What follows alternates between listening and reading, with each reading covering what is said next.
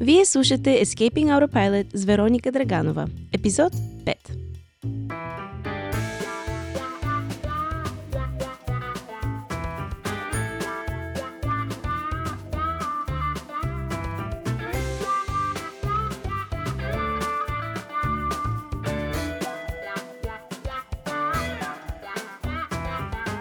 Здравейте, скъпи приятели! Много се радвам, че отново сте тук с мен. За мен е огромна радост да мога да създавам този подкаст за вас и ще се радвам да получа обратна връзка от вас в коментарите. Днешният епизод е за всяка жена, която настръхва при думите биологичен часовник. За всеки мъж, който е потиснат, че е станал, цитирам, мъж за женене, а още не е открил своя човек. За всеки от нас, който потъва все по-бързо в дупката, издълбана от социални норми и разбирания. Ако някога си се сравнявал с привидно прекрасният и подреден живот на приятелите ти и си си мислил, бре, какво ми има на мен, че не мога и аз така, подари си следващите 20 на минути. Започвам с бърза история от личния ми живот. Преди няколко месеца си правих годишен преглед. Между другото, ако си забравил, ето ти напомняне да се обадиш на джипито си. Да преминавам си аз през всички кабинети, гледат ме, слушат ме, изпитват ме на буквите на стената. Всичко както си му е реда. Но не случайно съм оставила гинеколога за последно тази година. Пристъпвам аз към доктора, казвам му името си и го гледам как прелиства документите, които му връчвам. На колко си години, Вероника? На 29. Казвам аз съответно. Деца имаш ли? Нямам. И тишина. Тук лентата ми се връща назад от миналогодишните прегледи. Когато пак бях на този стол, пак пред същия лекар и пак пред същия въпрос. Сам лето бях на 28 тогава. Той ми каза, и цитирам, Нали знаеш, че твоите яичници нямат безграничен капацитет? Да не станеш после да идваш пак при мен и да плачеш, че искаш деца, ама не можеш. Тези думи все едно ги гравира в ума ми. Толкова ясно си ги спомням. И ето ме пак, една година по-късно, и аз пак нямам деца. Дори си бях подготвила отговора вече в очакване на коментара от него тази година, защото миналия път яко се спекох и нищо не казах и беше много яд след това. Гадост! Направо си тръгвам травмирана от тези прегледи. Мамолога и той ми направи подобен коментар. Чувствам се като една износена чанта. Много е гадно усещането, че си изостанал и стените около теб се затварят и времето ти изтича. Дами, имали ли сте подобно усещане? Става въпрос за онази топка в стомаха, която изпитваш, когато за пореден път споделиш на семейството си, че връзката ти е приключила, знайки колко много са се надявали най-сетне да си намерила половинката онзи тих гняв, който започва да бълбука в теб, когато за пореден път те попитат, а кога ще имаме внуци? А ти так му си им съобщила за успех на работа, за планирано пътешествие, за което си адски развълнувана и те направо ти убиват кефа. Истината е, че единствената причина да те ефектират тези думи е защото ти вътрешно вярваш, че изоставаш и че това не е окей. Okay. Ако не вярваше, нямаше да те ефектират така. Всъщност, ти искаш да си намериш партньор. Може би искаш да имаш деца някой ден и да създадеш едно прекрасно и задружно семейство. Просто, нали, ако може някой да удари едно рамо с намирането на таткото, ще е супер. Случва ли ти се да се усещаш как заглеждаш случайни хора около теб във всякакви ситуации, представяйки си дали този човек би бил добър партньор, дали децата ви биха били красиви. Мечтаеш си. И всички са потенциални, но никой не е постоянен. Това усещане има потенциал да погълне много от мислите и енергията ти и да ти попречи да се наслаждаваш на живота си. Аз съм тук за да ти кажа, че не си само ти в този омагиосен кръг и още по-добрата новина е, че не е нужно да е така. И има начин да промениш реалността. Според мен има пет главни неща, които задължително трябва да направиш и ще навляза във всяко едно от тях по-отделно. Предупреждавам, че този епизод може би ще е малко по-дълъг и може даже и две части да станат, но според мен това е важна тема, така че започваме. Първо, осъзнай, че щастието ти зависи от теб и никой друг не може да ти го даде. Второ, спри да се съмняваш в себе си. Трето, разбери, че вече имаш всичко. Четвърто, разви стратегии как да се справяш с натиска от околните. И последно, но не на последно място, дай си обичи прошка. Нека ги караме подред.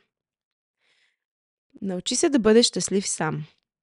Много от нас усещат тежестта на самотата.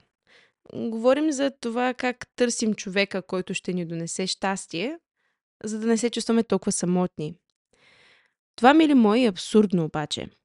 Ако си слушал предишни епизоди, може би се досещаш какво ще кажа сега. Твоето щастие зависи изцяло на 100% от теб. Винаги съм ненавиждала термина моята половинка или дори моята по-добра половинка, когато описваме партньора си. За мен това намеква, че допреди това не си цял, а де-факто само половин човек, който чака да намери своята половинка някъде там и заедно да бъдете едно цяло. Думите, които изричаме, имат значение, те ни настройват, така че е важно им обръщаме внимание. Когато чакаш някой да те направи щастлив, това означава, че ти му даваш контрол. Даваш му админ права към мислите и емоциите си. По тази логика, този човек ще може също да ти донесе много кофти чувства, като гняв, ревност, тъга или с други думи да разбие сърцето ти. Защо трябва да има някой на света, който да контролира живота ти и емоциите ти, като може това да си ти? Не давай емоционалната си сила на никого. Не на партньор, не на брат, не на майка. С други думи, изключи автопилота и стой на штрек за момента, в който позволиш мислите в главата ти да бъдат диктувани от поведението на друг. Можеш съвсем съзнателно да поемеш юздите и да направиш своя избор относно това какви мисли допускаш в главата си и съответно какви емоции изпитваш. Ако ти си извора на мислите, които създават емоциите ти, тогава не ти трябва нищо и никой, за да се чувстваш щастлив. Ако не успееш да откриеш истинско щастие и чакаш партньора ти да ти го донесе, никога няма да получиш пълно удовлетворение от връзката си. А и да носиш чужди емоции на плещите си е най-голямото и най-непосилно бреме за твоя партньор и рано или късно това ще избие от някъде. Партньорът ти е човекът, с който можеш да споделиш своето щастие, но не и човека, от който да го получиш. Пак казвам, партньорът ти е човекът, с който можеш да споделиш щастието, което сам си сътворил, но не и човекът, на който можеш да разчиташ за щастието си. Ако всички знаехме как да генерираме собственоръчно щастието в себе си, светът ще да е едно по-добро място, но ви. Повечето хора не знаят. Ето едно практическо упражнение, което със сигурност работи, но изисква дисциплина и постоянство. Започни деня си с медитация. Използвай момента на затишие да напомниш на себе си всички неща в живота, за които си благодарен. По време на медитацията си дай възможност да разгледаш внимателно какво се случва между ушите ти, прочети мислите си все едно са принтирани на хартия и ги огледай от различни ъгли. После ги изкарай с химикал на лист хартия и ги представи на 3D света. Дръж ги в ръката си, те са твои, можеш да правиш тях каквото пожелаеш. Ако не са хубави, смачкай ги в ръка на една топка и ги хвърли буквално и мисловно. Защо това работи? Ако си като мен допреди няколко години, като чуеш думата медитация, има голям шанс да извъртиш очи, представяйки си някакво хипи, как свири кумбая на китара в гората, с венец от светя на главата. Всъщност, медитацията е нищо повече от едно фокусирано и умишлено затишие на ума и може да изглежда както си пожелаеш. Направи си го свое. Когато фокусираш ума си още рано сутрин чрез медитация, ти го вкарваш в релсите и му даваш насока, за да те води в правилната посока. Иначе рискуваш да те завлече надолу, пускайки се по течението на негативното мислене, което за жалост е фабричната ни настройка. Ако си скептичен, ето ти малко наука. Случвало ли ти се някога да обърнеш специално внимание на дадено нещо и непосредствено след това непрекъснато да се натъкваш на него? Примерно, Когато търсих да си купя кола и бях харесала един определен модел, в следващите дни и седмици внезапно виждах много повече от точно този модел навсякъде по улицата. Е така като на магия, изведнъж града се напълни с най-интересната за мен кола. Това е работата на нашата мрежеста активираща система или на нормален език мозъчния ни филтър.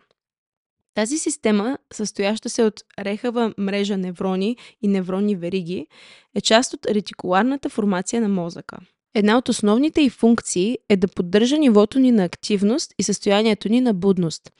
Тази система получава информация от всички сензорни функции на тялото и ги разпределя. Това включва съня, ходенето, храненето, както и още едно много интересно нещо. Тя действа буквално като сито, през което преминават определени сигнали от външният свят. Тоест, контролира способността ни съзнателно да фокусираме вниманието си върху нещо. Ако през мозъка ни минават 8 милиона прачета информация, този филтър ни казва върху кои от тях да се концентрираме. От него зависи кои сигнали от външната среда ще приемем и кои не. Тъй като сме постоянно изложени на най-различни стимули и е невъзможно да обръщаме внимание на абсолютно всичко случващо се, имаме нужда да пренебрегнем определена информация и да насочим мислите си върху това, което в момента е релевантно. Представи си примерно, че шофираш. Дали ще успееш да стигнеш дестинацията си, ако вместо да се фокусираш върху пътя, Мозъкът ти дава равностойно внимание на птиците, звука от гумите, човека пушещ цигара на балкона си, шумоленето на ключовете ти и още 30 000 неща. Бихме поудели и то бързо, защото нямаме капацитет да мислим за всичко. Не случайно, примерно, намаляме радиото преди да паркираме на заден ход. Притъпявайки ефекта от външните информационни сигнали, Мрежестата активираща система е като спам филтър и ни дава само информацията, която ни интересува. Представи си го като копче за включване и изключване на вниманието ти. Та, какво общо има медитацията с всичко това? Когато първото нещо, към което се насочим сутрин, са позитивните аспекти от живота ни, нещата, за които сме благодарни, мислите, които ни правят по-щастливи, тогава даваме команда на този мозъчен филтър да търси още такива неща и да пренебрегва негативните като излишна информация. Който търси, намира, казали хората. Търси само това, което ти служи да намериш. Това е ключово, за да се научиш да бъдеш щастлив сам. Втората стъпка е да спреш да се съмняваш в себе си. Наскоро си говорих по тази тема с една приятелка тя също усещаше синдрома на старата мума, както аз му казвам. Обичайните симптоми бяха на лице и при нея. Въпроси тип дали са ми прекалено високи стандартите, какво ми има, защо никога не мога да си харесам, няма ли останали свестни мъже. Тези така неприятни мисли са съпроводени от усещане за безисходица, което в едната си ръка държи вината, че не си направил нещо както трябва, а в другата съмнението, че нещо не ти е наред. Бих искала да подчертая, че това са мислите на една млада дама, образована, възпитана, добър и мил човек, идва от здраво, хубаво семейство, има си професия, красива е. Абе, всичко е наред. На хартия дами като нея трябва да са от първите заминали. Чуй ме внимателно. Проблема не е в теб. Въобще няма проблем всъщност. Мислейки, че нещо не ти е наред, или че ситуацията, в която се намираш е лоша и трябва да бъде променена, това е единственият проблем. И ти сама си го създаваш. Всичко, което ти се случва, е напълно неутрално само по себе си. Някои хора изпадат в ужас при идеята да се оженят и да имат деца. Други не спират да мислят само за това. Единствената разлика е, че едните мислят по един начин, другите по друг. Това може да е повлияно от ситуацията, от възрастта и здравето ти, предишни травмиращи събития, възпитание, финансово положение и така нататък. Когато позволим на тези фактори да формират мислите ни, вместо ние сами да си ги изберем с много внимание и цел, тогава губим силата си и ставаме безпомощни жертви на ситуацията. Имаше един много готин цитат, който чух преди години по повод заблудата, че стандартите ти са прекалено високи и трябва да ги снижиш. Или ще си останеш сама за винаги.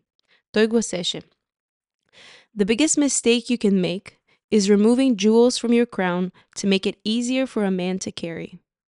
Което в превод от английски означава, че най-голямата грешка, която може да направиш, е да сваляш камъчета от короната си, за да направиш по-лека за един мъж да носи. Важно е всеки да си знае стойността и когато наистина си я знаеш, никога няма да се съмняваш стандартите си.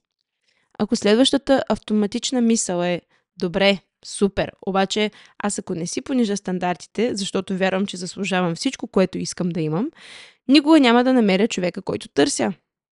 Това ме води към стъпка номер 3. Разбери, че вече имаш всичко. Няма нужда да търсиш. За да чуеш останалата част от този епизод, моля последвай Escaping Autopilot podcast и страничката ни в Instagram и Facebook Escaping Autopilot. Там ще ти напомня, когато продължението е публикувано. Ако този епизод пробуди някакви мисли в теб, ще се радвам да ги споделиш с мен на лично съобщение или като коментар към подкаста. Благодаря ти, че си тук и ти желая невероятна седмица. До следващия път!